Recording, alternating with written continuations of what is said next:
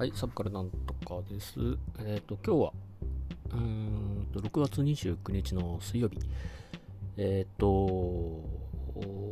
まあ、前回からどのくらい経ったかちょっと確認するの忘れちゃったけど、14回目？えっ、と、配信で言うと9つ目？違うな、11か。11個目か。はい。で、やりたいと思います。最近、えっ、と、映画、まあ、相変わらず映画とゲームの話しかしませんが、映画の話で言いますと、6月24日の金曜日かな、これいやちょっと会社あのお休みいただいて、映画見てきました。で、まあ、見たい映画が2本あったんで、どっちにしようかなと思ったけど、どっちも見ちゃえってことで、1日2本見るっていうのを、久々、初めてかなと思ったけど、よくよく考えたら小さい頃って映画2本立てとかよくやってたなって感じで、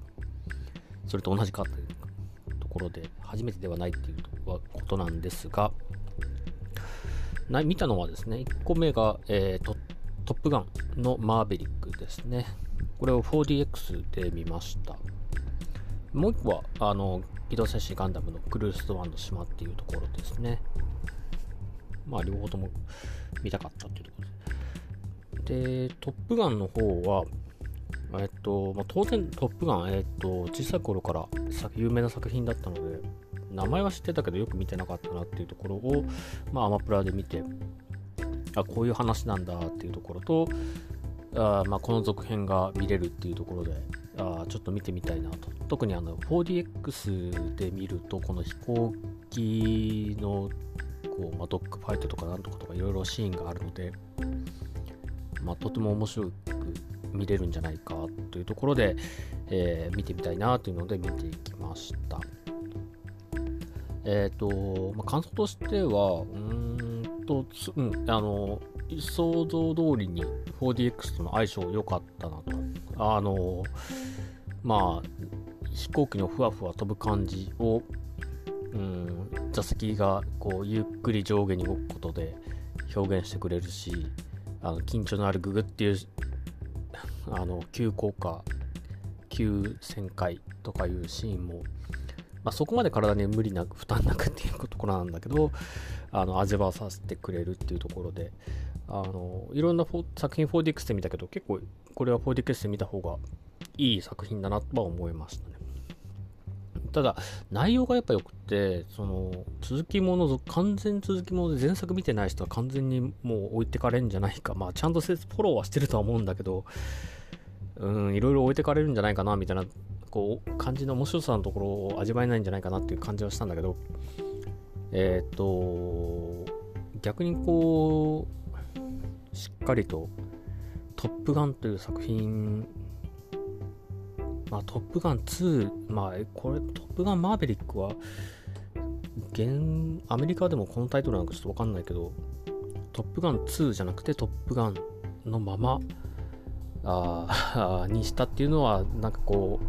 う、作品の内容と連動するところは感じるものですね。別にマーベリックって前作でも主人公だから、わざわざ今回トップガンマーベリックって言わなくても、こう、いいようなもんなんだけど、もう、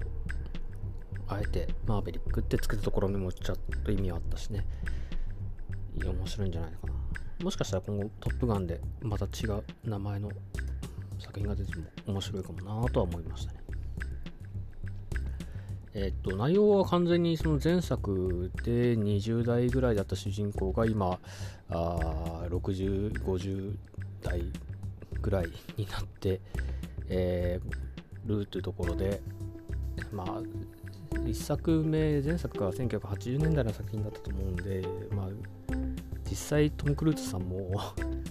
えー、40年ぐらい、40歳ぐらい年取ってるんで まあ20代か60代になるっていう感じかな。で、あまあ当時のあれ人間関係あれこれがあったまま、その世界観のまま今進んで、えーと、冒頭がのお話が、まあ、今マーベリックって何してんのって話になってえ、ー、とちょっと触れたのがその今の戦闘機乗り飛行機乗りはドローン無人戦闘機に取って代わられて、えまあ、肩身が狭いというか役割がなくなってくるんじゃないかっていうところに対しての答えを用意してて、まあ、そうは言っても最先端技術とか、えっと、無人機じゃできないことって有人機ならではのことってあるよねみたいな感じでまだまだ有人機頑張るぜっていう話でちょっとこう冒頭やってなおかつまああのゴリゴリの最先端戦闘機を持ってきて あの迫力のあるというか緊張感のある映像を見せていただいてそこからまあ古巣のトップガンというところの舞台に戻ってうんそしたらまあ前作の相棒の子供がいてみたいな感じであのまあそこの人間模様を描きながらえっ、ー、とまあいきなりこう難しいミッションがあるということでそのミッションに対してこうチーム全体でこう挑んで、えー、難しいと思ってたけどこうなんとか成功率2 3 0のまま、えーと、本番突入になってこう本番いざどうなるっていうところでかなり盛り上がったんだけどそっからさらにもう一展開やったのがちょっとびっくりしてああよかなんか作戦成功よかったやったやったじゃなくてそっからちょっとあれってなってどうなるどうなるでこうそしたらあの古い当時の戦闘機をこう見せてくれるっていうシーンになっておおなんかこんなサービスの方サービス精神旺盛というかもうこんなこう憎い演出というか贅沢な演出をやってくれるんだって感じで楽しかったですね。あの まあ実際はあんな戦闘機の能力の差があったらそんなミラクルは起きないんだろうけどまあ主人公パワーですよね。かっこよかったなっていう感じ。そんな感じで、あのもう、うん、見て楽しかったとことしかないな。あんま不満、まあもともとそこまであの思い入れのある人じゃないので、最近トップガンの前作を見たぐらいなんで、あのにわかもいいとこなんだけど、うん、あの楽しかった。いい作品だったなと。とこでした。で、そこからちょっとこう、これが朝午前中に見たやつで、そこから3時間ぐらい経ってもう1本見たのがガンダムのクルルス・ドワンの島。えっ、と、まあ、一応これもアマプラで、あの、テレビ版の15話は1回見ました。最近。で、えっ、と、あ、まあ、こういった時のお話の、このぐらいの、うーん、まあ、アムロがまだこ、こガンダム乗ってからこのぐらいの時のお話で、まあ、サイドセブンから地球に来ててっていう話と、まあ、ブライトさんに怒られててっていう話と、あいろいろこう葛藤してる頃のお話ですと。一方、えっ、ー、と、まあ、クルス・ドワン、ドワンという人物が、こういう人がいて、えっ、ー、と、まあ、脱走兵っぽく、ジオンのザクに乗ってるんだけど、あと、まあ、ジオンからも、連邦からも隠れてるっていうので、まあ、人間の心、人間味を溢れたストーリーのシーンのエピソードの話を映画に、えー、まあ切り出したというところでした。で、まあ、テレビで130分ない1話しかないお話を映画約2時間ぐらいにするっていうことで、まあ、どんな感じになるのかなと思ったら、あの結構そのブライトさんのこうライトさん多分あの時まだ20ぐらいだよね。19、20ぐらいの、あの、身分の若い人が、こう、いろいろ中間管理職的に、こう、本部の命令と現場の、うん、メンタルと間に挟まれながら、未来さんがたあの、こう、フォローしてもらいながらみたいな感じで。で、そういうお話が割と掘り下げられて、なんかフィーチャーされてたなっていうところと、あとはまドワンの島の中でのお話が、いろいろこう掘り下げられてたなと。まああとは基地か。なんかその極秘作戦、ドワンが持ってる作戦のことについてはもうちょっとこう、いろいろ、掘り下げて、ああ、そういうことになってたのかというか、まあそういうことにしたのねなのかちょっとわかんないけど、あの、で映画だからだから映画1本見たら特にこうあれなんでっていうところは私はなかったなーって感じ。スレッカーさんのジムが出てきたけど なんか戦わずに 頭ぶっ飛ばされて終わってるのがなんかちょっとなんで出てきたみたいな感じになっちゃったけど。あのまあそれは相当良かったかな。ランキャノンも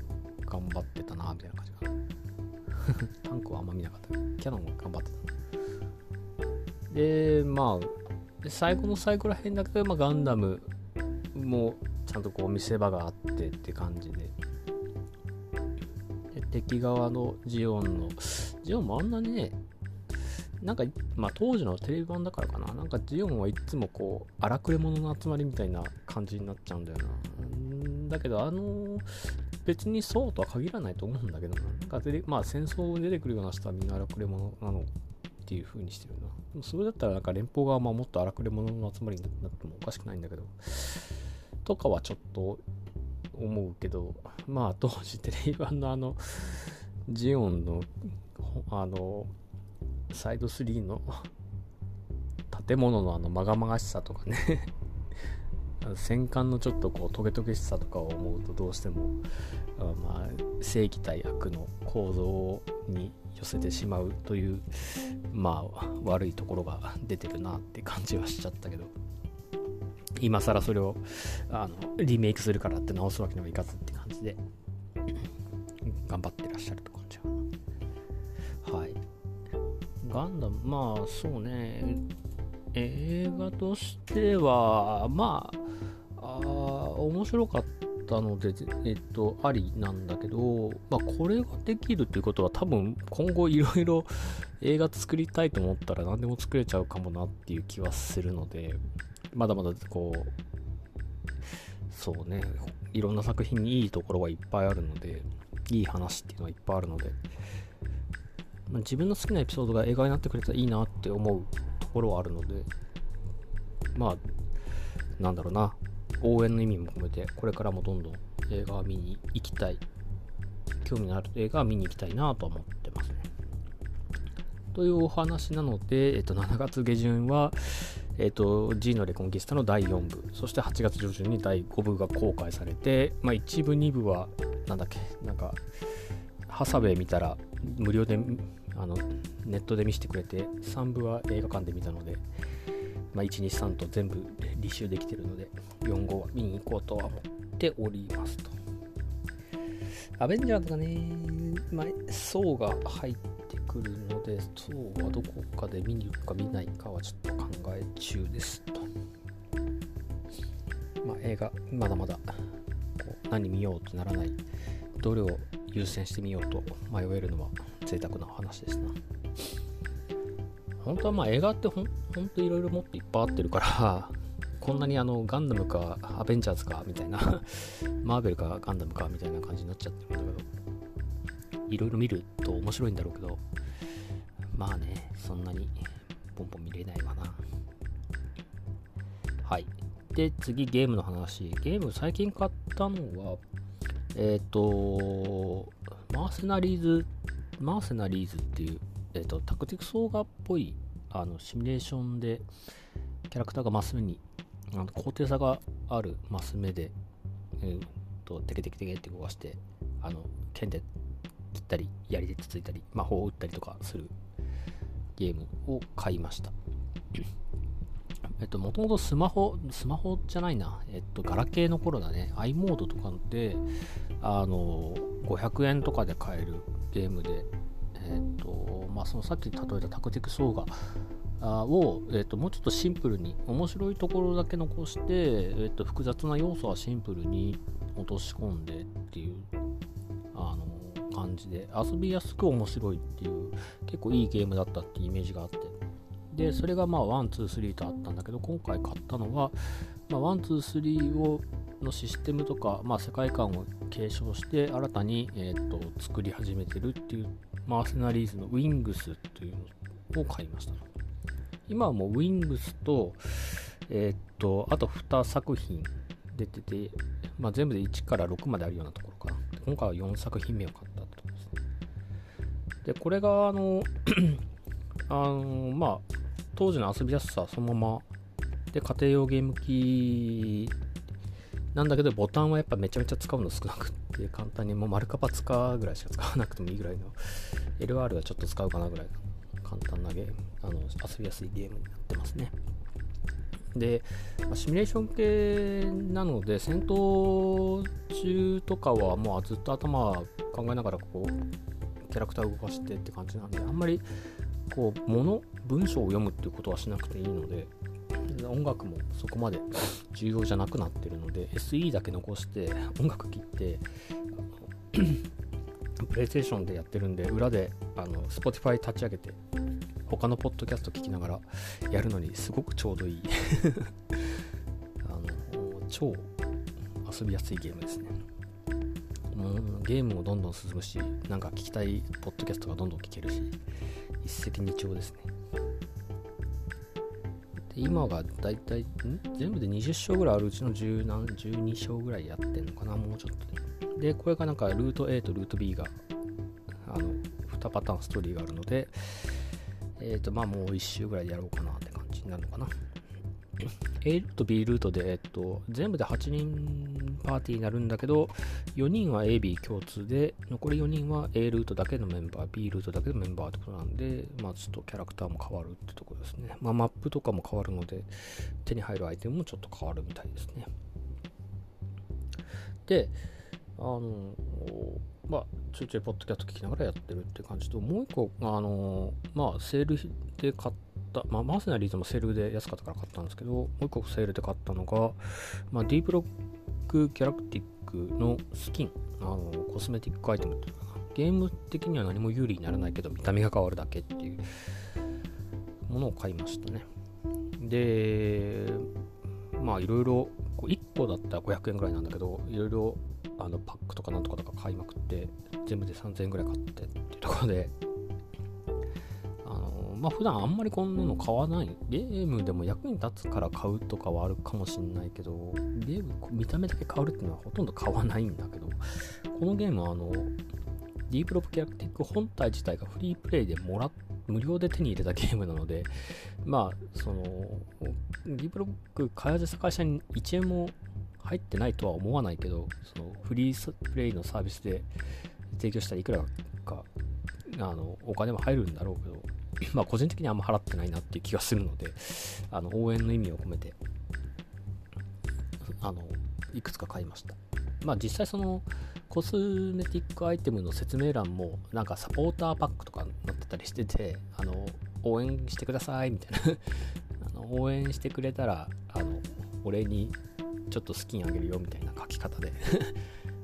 あまあ、まさにっていう感じだったんで、いいポチポチっと買って。で一気に買っちゃったんで、なんか装備いろいろ変えられます。まあ見た目だけなんだけど変えられますっていうアイコンがいっぱいついちゃって、あの、そのサジェストを消すのがめんどくさかったぐらいか。買ったゲーム、まあで、まあ、買ったので、もう一回、こう、ディープロック、まあ、大体毎週木曜日の夕方8時に、あの、今週のクエストみたいなのが出てきて 4つぐらい、まあ、4つの1個のミッションがクリアするのに3つか4つやんなきゃいけないから、まあ、20個20戦ぐらい遊んだら終わっちゃうような。あの本当1日で終わるような。のを毎週木曜日発生するんで。前木金土ぐらいに遊ぶっていうのが最近のあのまあリズムになってたんだけど、まあ、スキン買ったっていうことであのまた遊ぶ機会が増えて嬉しいなって感じですね。そうするとプレイ時間が300時間超えたんじゃないかなでもう一個はえっとゲーム買ったゲームじゃないけどゲームの話っていうところってあの昨日任天堂ダイレクトのミニっていうのがあのあってまああの今日から配信開始とかあのついに発売日が決まりましたとかこんなゲーム今作ってますとかいろいろこう紹介してくれるニンテンドダイレクトがありましていくつかちょっとお今回のニンテンドダイレクトなんかすげえ俺に刺さるなっていうのが紹介がいっぱいあったんであの気になったタイトルをお話ししたいな。と一番びっくりしたのはあのモンスターファームのウルトラ怪獣版が出るっていうのがびっくりしてあの本当予約したいぐらいなんだけど。もともとモンスターファームってまあプレイステーション1だよね。プレイステーションの頃にあの CD からモンスターが呼び出せっていう あの、まあ、モンスター育成ゲームがあってあのまあいろいろ CD 遊んでたんだけど買って遊んなんか近くの A ブックに行って CD レンタルしてあの召喚して返すっていう変なことしてたぐらいな面白かったなっていう感じで。ただその時のゲー出てくるモンスターは、まあ、そのゲームオリジナルのモンスターであの、まあ、妖精フェアリーとかドラゴンとかあのオオカミみたいなやつとかあのスエゾっていうなんか変なスライムでもない変なやつみたいなオリジナルキャラクターだったけど今回はウルトラ怪獣が、えーと、出てきますと。そのモンスターの部分がウルトラ怪獣に置き換えたコラボじゃないけど、あのー、そういう作品ですと。で、まあ、ウルトラ怪獣ってその大きいので、もともとのモンスターファームのモンスターは、うんプレイヤーと横に並んで、あの、本当と人間の大きさぐらいのやつもあれば、人間よりも大きいやつもいれば、人間よりもちょっと小さいやつもいれば、みたいなところだったんだけど、今回ウルトラ怪獣ということで、全部漏れなくでかいと いうところで、あのー、まあ、だからそのモンスターを育成するトレーニング方法とかもだいぶ、あのー、まあ、このサイズだったらこんなトレーニングになるよねみたいな内容には書き換わってたけど、やることは基本的に同じっぽいな。やってることは同じっぽいなってんだけど、それをまあウルトラ怪獣でやるとこうなるよねみたいな感じ。ただ、あの、それがいい。あの、それでいいというか、それがいいというか、モンスターファームを遊びたいんだウルトラマンの怪獣でっていうとそれが正解みたいな感じの内容で。だから、えっと、モンスターファームで遊んだことがある人にとっては懐かしいし、まあ、ウルトラ怪獣や好きな人にとっては多分面白いしっていう感じでいいとこ取りなんじゃないかなという気はしております。あでまあ今だとこう CD を読み込むっていうのってあんまりナンセンスな話になっちゃってて、まあ、CD 持ってないよという人もいっぱいいるんだけどそれに対するのが、えっと、2つ提案されてて1つはもう CD 読まなくていいですと。あの CD のデータベースがあるんであの指定してくれたらその CD 読んだことにして あのあの、まあ、モンスターとして、まあ、ウルタ怪獣をこう呼び出しますっていう。すごい何でもありだなみたいな感じのその収録されてるデータベースもどんな感じになって何万曲何万 CD 登録してんのかなってちょっと気になったりもするぐらい興味のあるところっていうのが1個。多分これは多分あの最近モンスターファームがスマホアプリとかで出てたと思うんでそこと同じことやってんのかなとも思って。でもう1個はあの交通系 IC カードスイカスとか pasmo とかあの icoca とか早川県とかあいろいろ交通系 IC カードだったらあのスイッチの IC カードリーダーが内蔵コントローラーに内蔵されてるのであのそこに読み取らせて、まあ、アミーボとか読み取るあっこですな。にあのスイカに読み込ませると、まあ、そのスイカの多分識別 ID とかで ID この ID だったらこのモンスターみたいなのが生まれるよみたいな要素があるんだろうなでなんかこう IC カードも使えますのちょっと、ああ、なんか面白いことしてるなっていう気はしましたね。私もまあ、スイカ1枚だけあるので、あ、もう1個クレジットに搭載されてるのあるのかな。ちょっと忘れたけど、まあ、あの、1体ぐらいはスイカから呼び出したと、まあ、結構こう自分のものから呼び出すっていうのは愛着が湧くと思うので、それは、あの、なんか残念なモンスターじゃなければ 優先的に育てるかもなって。どうしてもこう何でもいいよってやっちゃう。多分ネットであのこの CD のモンスター強いになっちゃってあのまあ、個性がなくなっちゃう気もするのでその辺はどなんかこう対策があるのかわかんないけど、まあ、あとは好きな CD から呼ぶと愛着湧くってもあるか まあどうなるかな楽しみだなって感じですね今から楽しみにしてるのがいいもう一個はあのライブアライブ、まあ、7月22日発売っていうのが決まっててっていうところだったんだけど、なんか体験版を用意しましたので、今日から配信しますっていう話で。で体験版、えっ、ー、と、遊べるのは3、3つのストーリーで、まあ、クンフー編と幕末編と SF 編。で、なんかその全部勝手に遊べるのかなと思ったけど、なんか序盤だけっていう感じで、物語の始まり、起こりのところとか、まで遊べますっていう感じで。でそれはセーブしてあの本編に続きからっていうのができるんで、まあ、ちょっと本編で遊ぶべきところを、えー、先取りして遊べますみたいな、ま、買う人にとってはそんな感じで。でもちょっとこうライブライブ22日に発売した上にあのその1週間後にゼノブレイド3が発売するっていう結構タイトなスケジュールになっているのでここは。割と先に遊べるのがちょっとあるだけでも嬉しいかな。正直ライブライブ遊んだ後ゼノブレイド3が始まるとちょっとライブライブ1回置くかもしれないから。ゼノブレイド3オンライン要素がない全くないんだったらね後回してもいいのかなと思ってるけど。まあでもどっちも予約してあのどっちも購入お金払い済みになると思うんで早く走りたいよなっていうところあってね。まあ贅沢な悩みに突入しますね。で他にもですねスクエニから何本か作品発表あった中で3本ぐらいあこれちょっと欲しい買うかもっていうのがあって、まあ、一つはドラクエトレジャーっていうあの6じゃね11のと、うんと、あのキャラクターが主人公になってるっていうスピンオフで、まあ、モンドラクエモンスターズっぽいだけど、まあ、トレジャーっていう方をにタイトルを寄せたってことはちょっとこう、うん、モンスターズの系譜をつきつつまあリフレッシュあ新しい方向にちょっと舵を切りたいのかなと。今までモンスターズはまあ戦闘はドラゴンクエスト風のコマンド RPG っぽいあの戦闘だったんだけど今回はどうもアクションっぽいなアクション RPG っぽくなってるなっていう気がしましたね。そこら辺でモンスターズじゃなくてトレジャーっていう名前にこう舵を切ったところもあるのかな。まあ見てて面白そうだった。アットレジャーって書いてて宝箱を探すっていうこうフィールドを歩き回ってこう怪しいとこ見つけて見つけるっていう要素と、まあ、モンスターをいろいろこう仲間にして、えー、とまあ、強くなっていくとか。あのモンスターの特技を使ってあのフィールドで行けないところを踏破していくとか。そんな感じの紹介で面白そうだなというところですね。もう一つはハーベステラっていう、まあ、初めて新新規 IP だと思うんですけど内容は、まあ、2つのゲーム要素をガッチャンコしたようなやつで1個は、まあ、あのストラテジー系っていうのかな。あの牧場物語とかルーンファクトリーみたいな感じで、えっとこうまあ、マイクラとかも結局そうなのかな？街を、まあ、クラフト系っていうのかな？でこう畑を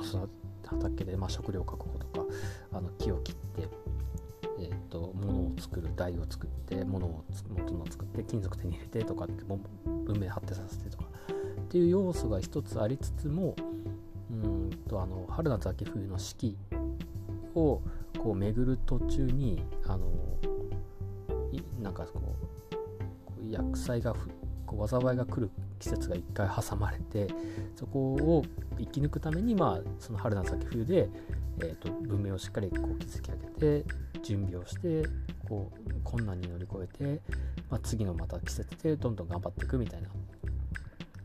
こうストラテジー系、まあ、こうサンドボックス系になりなっちゃうと何してもいいようになっちゃうと私は特になんだけどこうモチベーションが保てなくなっちゃうので何しよう何したらいいんだろうとかねあのなっちゃうとまあ次起動するっていうのが自分で目標を見つけないとダメっていうのが苦手なんだけどこれはまああのもう次のやばい季節を乗り越えろっていう薬剤を乗り越えろっていう目標がポンって大1個提示されるのでまあ楽しく遊べそうだなっていう気がしましたね。もう1個はリトルノアっていうローグライトって言われるあまあローグライトアクションゲームっていう風に紹介されてたのでまあ多分何回もやられながらこう繰り返し強くなっていく感じで見た目は多分横 2D のバニラメトロイドバニアチックなあ感じでこのゲームの特徴は多分使い魔的になんかこう操るのは主人公一人じゃなくてむしろこう主人公の周りのやつらをこういっぱいなんかこうがなんか何十種類かいるのでうまいこと組み合わせるのか、まあ、たくさん作って数で勝負するのかとかそこら辺がちょっと特徴になるんじゃないかなと。リトルナは多分なんか昔スマホアプリで同じようなキャラクター見たことあるんでそのシリーズの流れになるのかわかんないのですけど、うん、なんか紹介動画見た感じだと面白そうだなって感じだったのでちょっと気になってるっていう作品でした、まあ、それ以外にもあのロックマイルゼのアドバンスパックとかもちょっと興味あって1から6までの全部入りってやつですね。もうなんか興味はあったなって感じなんだけどなんか総じてそんな感じのいろいろ興味のあるものばっかりですごい良かったなって。まあ、モンハンの新しいのはもう来週発売するから 情報はもういいです。あの、あとは遊んで楽し確かめますっていう感じだったんだけど。なんかいろいろこう話したくなる、話せちゃう内容で満足でした。じゃあ今日はここまでどうもありがとうございました。